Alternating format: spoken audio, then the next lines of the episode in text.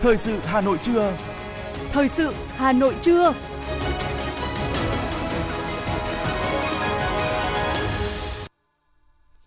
Lê Thông và Lưu Hương xin được đồng hành cùng quý vị và các bạn trong 30 phút của chương trình Thời sự trưa nay, thứ hai ngày 14 tháng 11 năm 2022. Những nội dung chính sẽ được đề cập đến trong chương trình. Hôm nay, Quốc hội tiến hành biểu quyết thông qua 3 dự án luật và thảo luận ở hội trường về dự án luật đất đai sửa đổi. Giá gạo Việt Nam xuất khẩu cao nhất thế giới. Hà Nội ghi nhận thêm 83 ổ dịch sốt xuất huyết mới trong một tuần, nhiều nhất ở Hoàng Mai. Trong phần tin thế giới, Mỹ, Nhật Bản, Hàn Quốc sẽ phối hợp đáp trả nếu Triều Tiên thử hạt nhân lần thứ bảy. Slovenia có nữ tổng thống đầu tiên. Sau đây là nội dung chi tiết. Kính thưa quý vị và các bạn, tiếp tục chương trình kỳ họp thứ tư Quốc hội khóa 15. Sáng nay, Quốc hội thảo luận luật đất đai sửa đổi. Theo các đại biểu, đây là dự án luật rất quan trọng, tác động đến nhiều mặt của đời sống xã hội và người dân. Bởi vậy, cần nghiên cứu kỹ lưỡng để quy định minh bạch, chặt chẽ, đảm bảo quyền lợi của nhà nước và người dân. Đồng tình với dự thảo luật quy định giá đất phù hợp với giá của thị trường.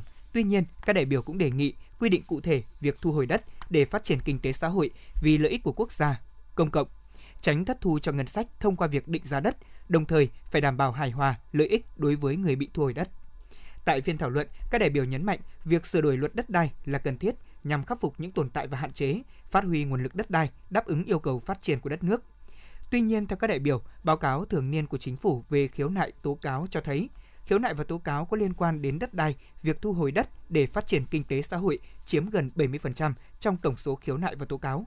Vì vậy, dự án luật đất đai sửa đổi cần quy định minh bạch, đảm bảo quyền lợi cho người dân trong trường hợp bị thu hồi. Đại biểu Mai Thị Phương Hoa, đoàn Nam Định và đại biểu Tô Văn Tám, đoàn Con Tum đề nghị quy định rõ về minh bạch hơn điều kiện thu hồi đất, tránh nảy sinh những khiếu kiện phức tạp. Cho dù nhà nước có thu hồi đất vì mục đích quốc phòng an ninh, vì mục đích phát triển kinh tế xã hội, vì lợi ích quốc gia công cộng đi chăng nữa, thì vẫn cần phải có yếu tố thật cần thiết và phải được quy định trong luật. Tuy nhiên, luật đất đai hiện hành không có quy định thế nào là trường hợp thật cần thiết. Do đó, để tránh những trường hợp tùy tiện, không thống nhất và dễ bị lạm dụng, thì cần quy định ngay trong luật đất đai sửa đổi lần này những tiêu chí cụ thể để xác định thế nào là thật cần thiết và theo đúng yêu cầu của Điều 54 Hiến pháp năm 2013. Nếu luật đất đai sửa đổi lần này mà không làm được việc này thì coi như chưa thực hiện đúng quy định của hiến pháp. Thứ hai, trong việc này nhà nước phải bảo đảm quyền và lợi ích hợp pháp của ba bên, nhà nước, người dân, doanh nghiệp. Trong đó người dân thì phải bao gồm người dân được thụ hưởng từ các công trình dự án xây lên từ mảnh đất bị thu hồi và chính người dân bị thu hồi đất. Nên chăng xem xét tiếp cận một vấn đề nữa theo hướng là những dự án vì mục đích quốc phòng an ninh, những dự án phát triển kinh tế xã hội mang tính chiến lược quy định sự phát triển một vùng, một khu vực, một tỉnh hoặc của cả nước hoặc các công trình công cộng thì thu hồi. Còn các dự án phát triển kinh tế đơn thuần thương mại theo quy hoạch mang lại lợi ích chủ yếu cho nhà đầu tư thì thương lượng với người dân để mua lại để mua lại hoặc thỏa thuận cho họ góp vốn bằng quyền sử dụng đất. Trong quá trình thương lượng đó có sự tham gia của chính quyền với tính cách là chủ thể quản lý đất đai trên địa bàn. Theo đại biểu Huỳnh Thanh Phương, đoàn Tây Ninh, chủ trương bỏ khung giá đất và xác định theo giá thị trường để tăng quyền tự chủ, tự quyết của người có quyền sử dụng đất là hoàn toàn phù hợp. Tuy vậy thì cũng cần có những quy định cụ thể về việc xác định giá đất.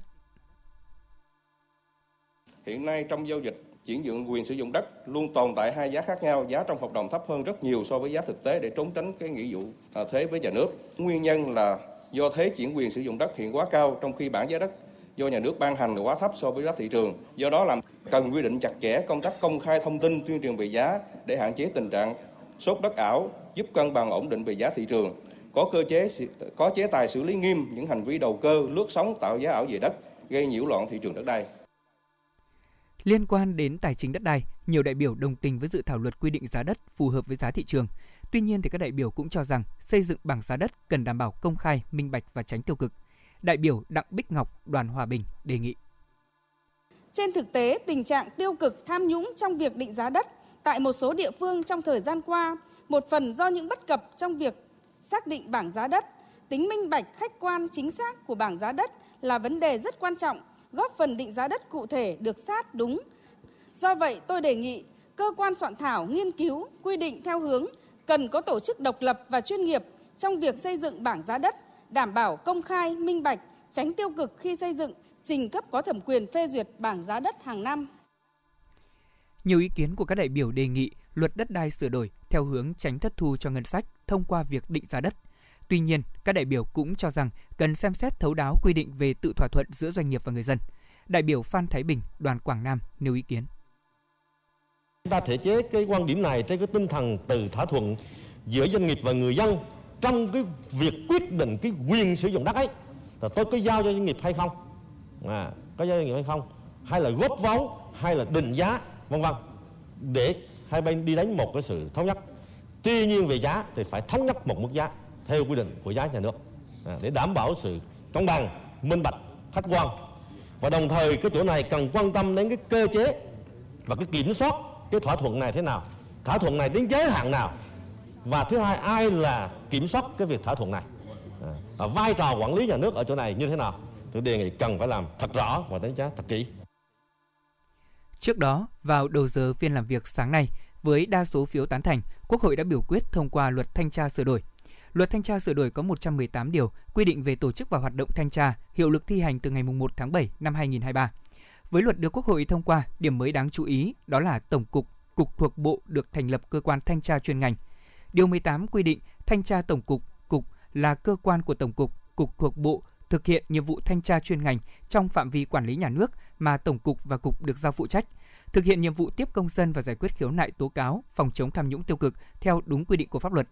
Thanh tra Tổng cục và cục được thành lập trong 3 trường hợp, theo quy định của luật, theo quy định của điều ước quốc tế mà nước Cộng hòa xã hội chủ nghĩa Việt Nam là thành viên. Tại Tổng cục, cục thuộc bộ có phạm vi, đối tượng quản lý nhà nước chuyên ngành, lĩnh vực lớn, phức tạp, quan trọng đối với phát triển kinh tế xã hội theo quy định của chính phủ việc thành lập thanh tra tổng cục và cục không được làm tăng số lượng đầu mối đơn vị trực thuộc và biên chế của tổng cục, cục thuộc bộ. Cũng trong sáng ngày hôm nay, với đa số phiếu tán thành, Quốc hội biểu quyết thông qua luật dầu khí sửa đổi. Thưa quý vị và các bạn, nhận lời mời của Thủ tướng Chính phủ Phạm Minh Chính, hôm nay Thủ tướng New Zealand Jacinda Ardern bắt đầu chuyến thăm chính thức Việt Nam. Đây là chuyến thăm chính thức Việt Nam đầu tiên của Thủ tướng New Zealand Jacinda Ardern, tạo đà cho những xung lực mới thúc đẩy quan hệ hai nước lên một tầm cao mới. Việt Nam và New Zealand thiết lập quan hệ ngoại giao ngày 19 tháng 6 năm 1975. Đến năm 2009, hai nước đã thiết lập quan hệ đối tác toàn diện. Từ đó đến nay, mối quan hệ Việt Nam-New Zealand luôn phát triển tốt đẹp trên tất cả các lĩnh vực kinh tế, chính trị, văn hóa, giáo dục, khoa học kỹ thuật. Nền tảng quan hệ chính trị tốt đẹp đã tạo đà thúc đẩy phát triển kinh tế thương mại Việt Nam-New Zealand. Hiện Việt Nam là đối tác lớn thứ 16 của New Zealand. Đặc biệt, Việt Nam New Zealand luôn hợp tác chặt chẽ trong các vấn đề khu vực và quốc tế cùng quan tâm, trong đó có vấn đề Biển Đông, thúc đẩy hợp tác tại các tổ chức diễn đàn đa phương như Liên Hợp Quốc, ASEAN, APEC và nhiều hiệp định thương mại tự do quan trọng. Diễn ra trong bối cảnh quan hệ đối tác chiến lược Việt Nam New Zealand phát triển ngày càng tốt đẹp, chuyến thăm chính thức Việt Nam đầu tiên của Thủ tướng New Zealand lần này được kỳ vọng sẽ tạo đà cho quan hệ hai nước phát triển lên một tầm cao mới. Kỷ niệm 92 năm ngày truyền thống Mặt trận Tổ quốc Việt Nam, Chủ tịch Ủy ban Mặt trận Tổ quốc thành phố Nguyễn Lan Hương đã tham dự khánh thành, bàn giao nhà đại đoàn kết và trao tặng bò sinh sản cho các hộ nghèo tại huyện Ứng Hòa. Trao kinh phí hỗ trợ 50 triệu đồng từ Quỹ vì người nghèo thành phố cho bà Nguyễn Thị Mùi ở thôn Thượng, xã Viên Nội, huyện Ứng Hòa nhân dịp khánh thành bàn giao nhà đại đoàn kết. Chủ tịch Mặt trận thành phố Nguyễn Lan Hương đã chia vui cùng với bà Mùi, hộ gia đình chính sách hoàn cảnh khó khăn đã có được một ngôi nhà kiên cố, từ 1,5 tỷ đồng do Quỹ vì người nghèo thành phố hỗ trợ và nguồn lực huy động tại các địa phương. Năm 2022, Mặt trận Tổ quốc huyện Ứng Hòa đã tổ chức trao kinh phí hỗ trợ khởi công xây dựng 40 nhà đại đoàn kết và sẽ có 15 nhà được khánh thành bàn giao trong tháng cao điểm vì người nghèo năm nay, thiết thực đảm bảo tiền ủng hộ người nghèo đến với người nghèo. Nhân dịp này, Chủ tịch Mặt trận thành phố Nguyễn Lan Hương đã trực tiếp trao tặng bò sinh sản cho 4 hộ nghèo của huyện Ứng Hòa, có thêm điều kiện để phát triển kinh tế, từng bước cải thiện cuộc sống, vươn lên thoát nghèo bền vững. Từ các nguồn lực hỗ trợ, đã có 15 con bò sinh sản được mặt trận huyện Ứng Hòa trao tặng cho các hộ nghèo trong tháng cao điểm vì người nghèo năm 2022.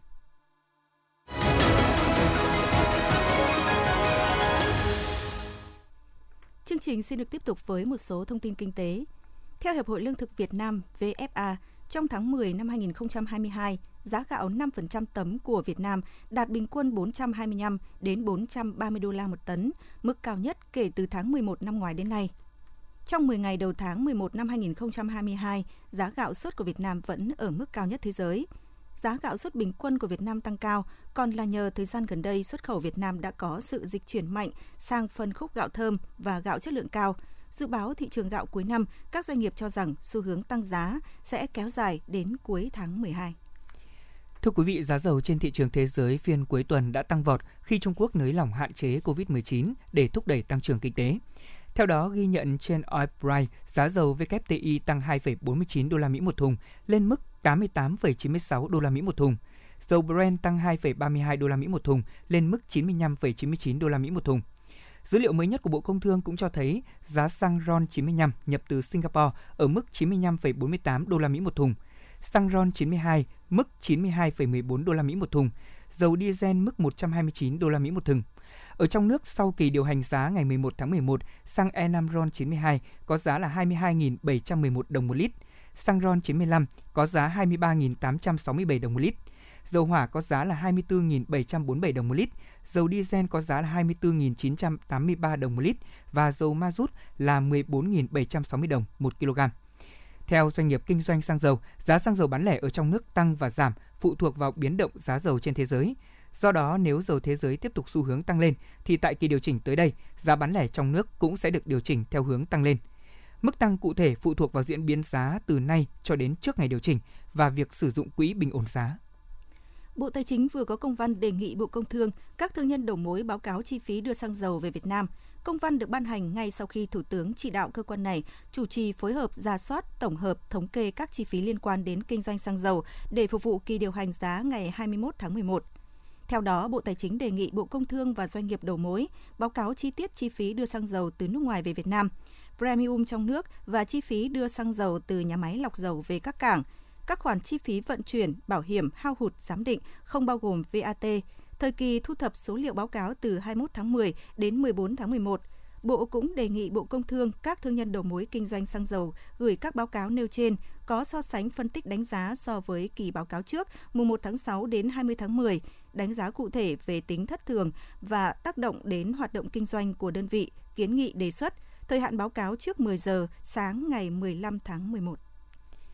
Theo Bộ Nông nghiệp và Phát triển Nông thôn, sau hơn 4 năm triển khai chương trình mỗi xã một sản phẩm ô cốp, đến hết tháng 10 năm 2022, cả nước đã có gần 8.600 sản phẩm đạt 3 sao trở lên với gần 4.400 chủ thể tham gia. Chương trình ô cốp cũng đã khơi dậy tiềm năng và thế mạnh của các địa phương, từng bước chuyển đổi từ quy mô sản xuất nhỏ sang liên kết chuỗi giá trị khép kín.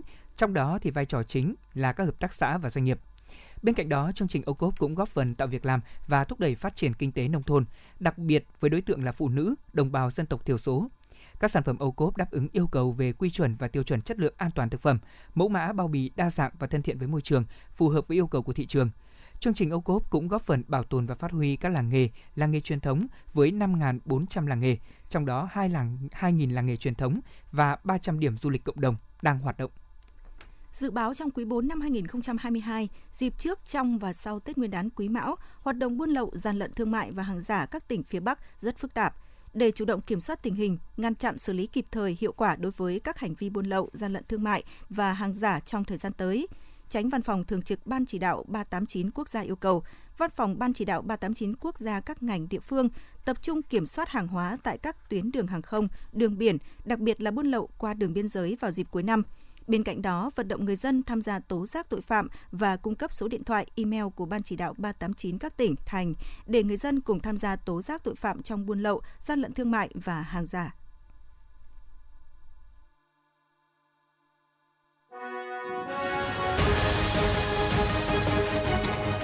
Thời sự Hà Nội, nhanh, chính xác, tương tác cao.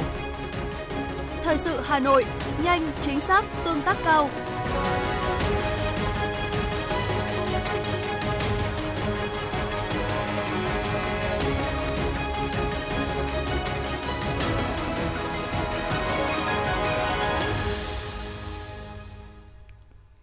Thưa quý vị và các bạn, các nghiên cứu mới đây cho thấy tỷ lệ đái tháo đường ở Việt Nam là 7,3%. Tần suất mắc bệnh đái tháo đường đang gia tăng rất nhanh ở nước ta nói riêng và trên thế giới nói chung. Mức độ gia tăng này vượt ra khỏi dự đoán của các tổ chức y tế.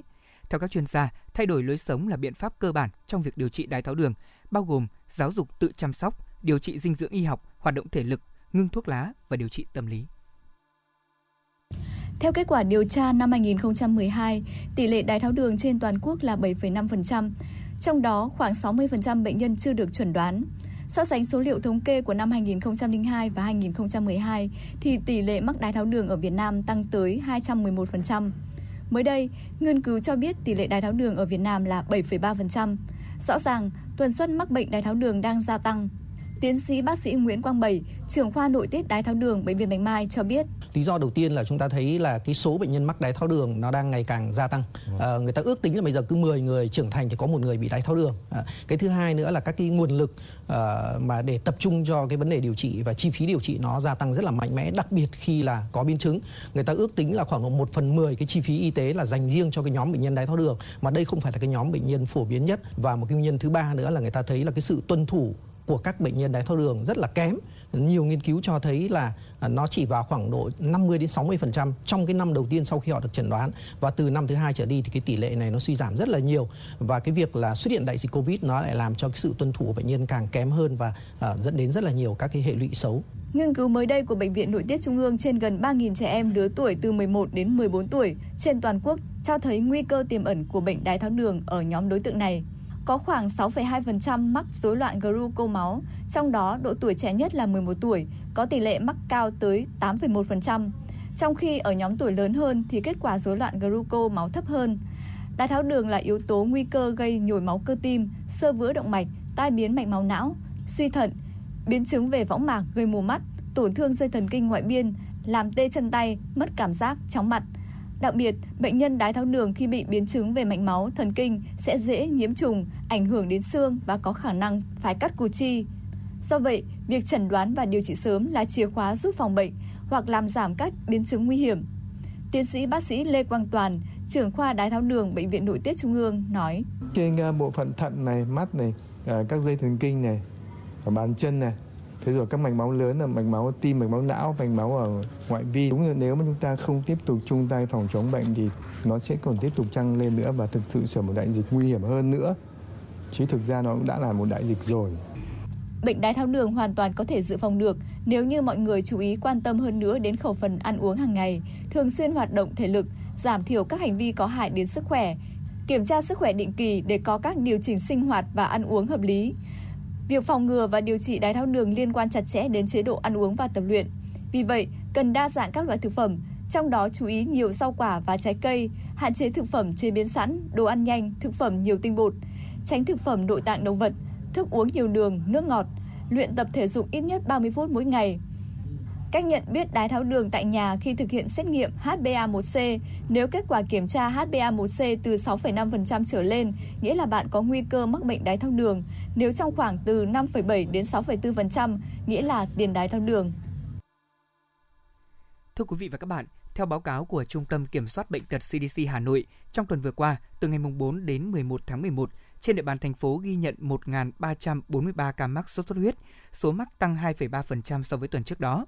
Bệnh nhân tập trung nhiều ở các quận Đống Đa 120 ca, Thanh Hoai 98 ca, Phú Xuyên 95 ca, Hoàng Mai 94 ca.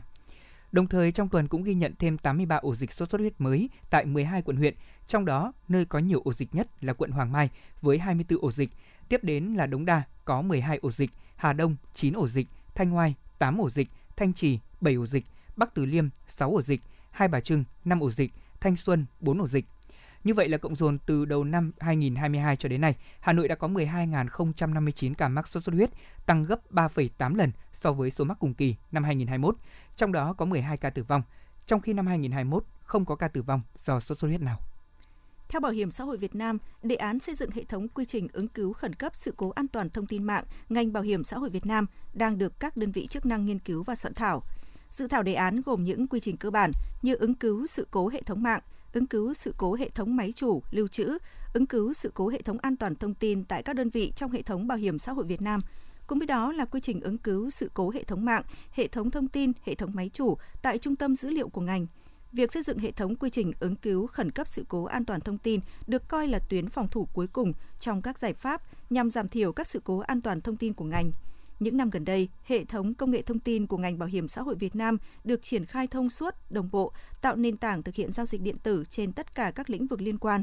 Hiện ngành bảo hiểm xã hội Việt Nam đang liên thông quản lý cơ sở dữ liệu của gần 98 triệu người dân, tương ứng với gần 28 triệu hộ gia đình trên toàn quốc.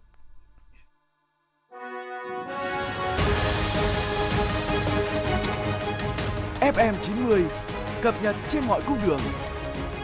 FM 90 cập nhật trên mọi cung đường.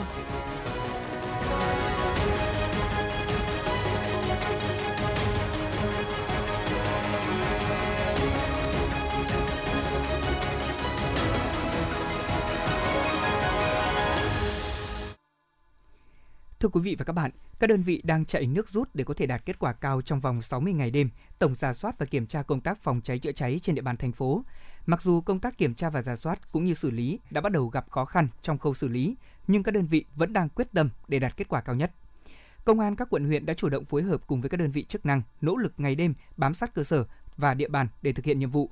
Theo đó, kết quả 15 ngày triển khai từ ngày 15 đến 29 tháng 10, toàn thành phố đã tổ chức kiểm tra hơn 17.400 lượt cơ sở và xử phạt gần 1.000 trường hợp. Tổng số tiền phạt là gần 11 tỷ đồng, tạm đình chỉ và đình chỉ hoạt động gần 200 cơ sở. Đáng ghi nhận, 14 trên 30 đơn vị đã thực hiện đạt kết quả cao như là Hoàn Kiếm, Hai Bà Trưng, Ba Đình, Đống Đa, Đông Anh, Sóc Sơn, Tây Hồ, Gia Lâm, Thường Tín, Phú Xuyên, Phúc Thọ, Thạch Thất, Quốc Oai và Mỹ Đức. Ngày hôm nay, Công an quận Hoàng Mai thông tin đám cháy xảy ra trên đường Giải Phóng nằm gần sát với trụ sở một ngân hàng và nhiều cơ quan nhà nước là do người dân đốt rác trên bãi đất trống gây ra. Cụ thể, khoảng 18 giờ 49 ngày 13 tháng 11, Công an quận Hoàng Mai nhận tin cháy bãi rác tại số nhà 1.281 Giải Phóng, phường Hoàng Liệt. Đã xuất hai xe chữa cháy đến hiện trường. Sau khoảng 15 phút, đám cháy được dập tắt hoàn toàn. Đám cháy không thiệt hại về người, không lan sang cơ sở xung quanh. Cơ quan chức năng khẳng định những thông tin lan truyền trên mạng là việc cháy lớn hay cháy trụ sở cơ quan là không chính xác. Vụ cháy xảy ra tại bãi đất trống, nơi người dân có thói quen đổ rác và tập kết các vật liệu dễ cháy như bàn ghế hỏng. Đồng thời, qua vụ việc, cơ quan chức năng cũng đưa ra cảnh báo cháy nổ mùa hanh khô. Người dân không nên tùy tiện đốt rác, đốt cỏ khô ven đường, phơi rơm dạ trên đường vì có thể gây ra những vụ việc đáng tiếc. Hiện nguyên nhân vụ việc đang được xác minh. Công an thành phố Hà Nội cho biết, Công an phường Giảng Võ, quận Ba Đình vừa tiếp nhận thông tin từ một phụ nữ sinh năm 1988, trú tại quận Ba Đình, Hà Nội, trình báo về việc bị lừa mất số tiền gần 500 triệu đồng. Theo đơn trình báo của nạn nhân thì nạn nhân được lời mời làm cộng tác viên, làm nhiệm vụ trong nhóm Telegram sẽ được hưởng tiền hoa hồng. Chị này cũng đã thực hiện các nhiệm vụ và 5 lần chuyển tiền, thế nhưng không được nhận số tiền gốc và hoa hồng. Lúc này thì chị mới biết là mình bị lừa và đến cơ quan công an trình báo. Tổng số tiền mà chị đã chuyển là gần 500 triệu đồng. Theo Công an thành phố Hà Nội, dù đã có rất nhiều lần cảnh báo, thế nhưng nhiều người vẫn mất tiền bởi những chiêu trò làm cộng tác viên online. Đa phần đó là những phụ nữ đang nuôi con nhỏ, hiện ở nhà không có việc làm, hay là những sinh viên có nhu cầu kiếm thêm thu nhập đã trở thành những nạn nhân của các đối tượng lừa đảo. Để có thể chủ động phòng ngừa tội phạm, Công an thành phố Hà Nội đề nghị người dân cần cảnh giác và tuyên truyền đến người thân, bạn bè về thủ đoạn nêu trên, tránh mắc bẫy của các đối tượng xấu. Khi làm cộng tác viên cho các công ty, doanh nghiệp, đơn vị cung ứng hàng hóa và dịch vụ, người dân cần kiểm tra rõ những thông tin về hàng hóa cùng đơn vị cung cấp thông tin qua nhiều nguồn khác nhau để tiến hành kiểm chứng tính chính xác. Nếu phát hiện ra trường hợp lừa đảo, người dân cần báo ngay cho cơ quan công an để nhanh chóng xác minh, ngăn chặn và xử lý nghiêm các đối tượng theo quy định của pháp luật.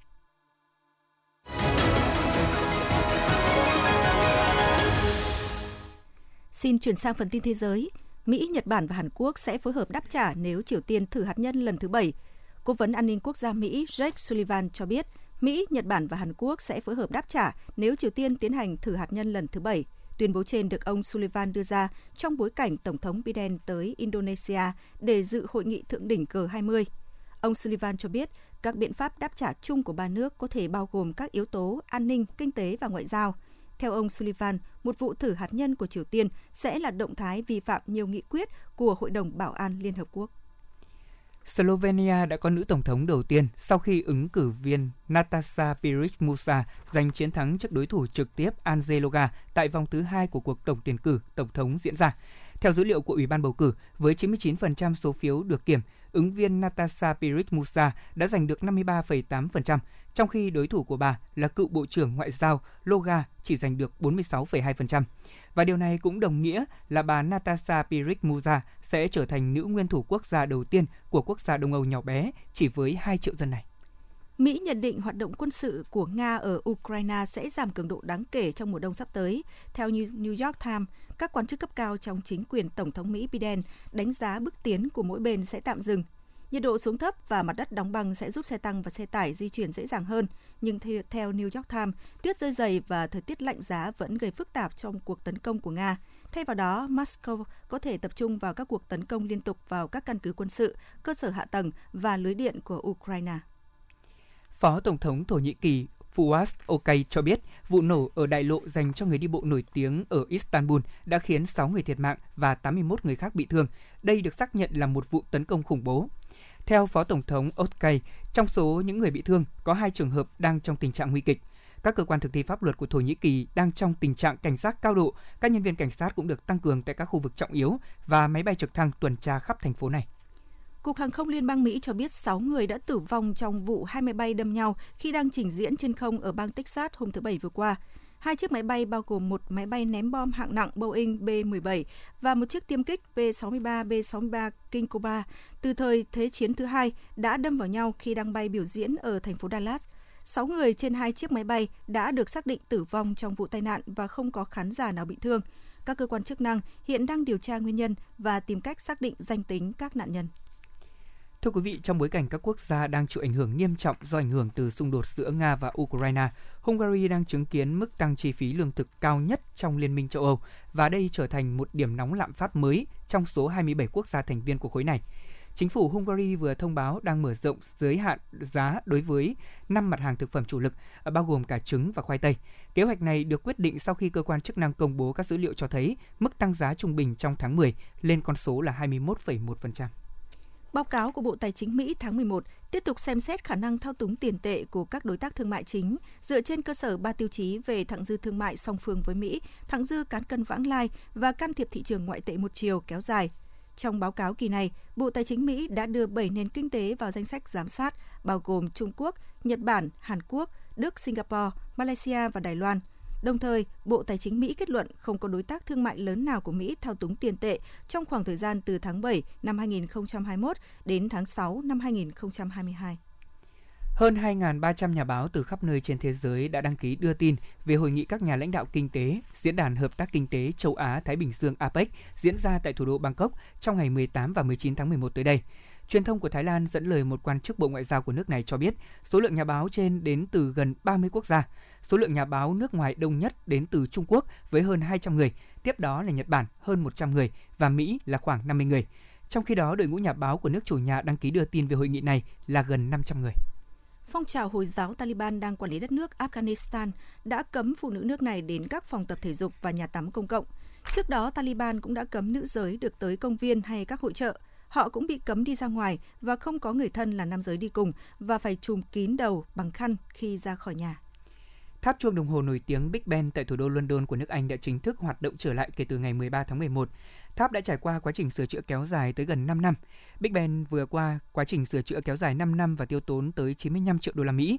Các kỹ sư cũng đã phục dựng hơn 1.000 bộ phận của tháp đồng hồ và gần 500 công nhân làm việc liên tục.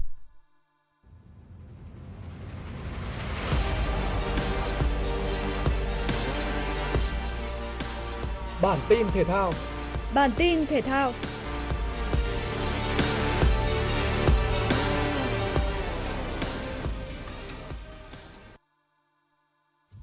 Vòng 25 V-League đồng loạt diễn ra 6 trận đấu. Trên sân hàng đẫy, Hà Nội FC nhập cuộc với thế trận tấn công lấn lướt.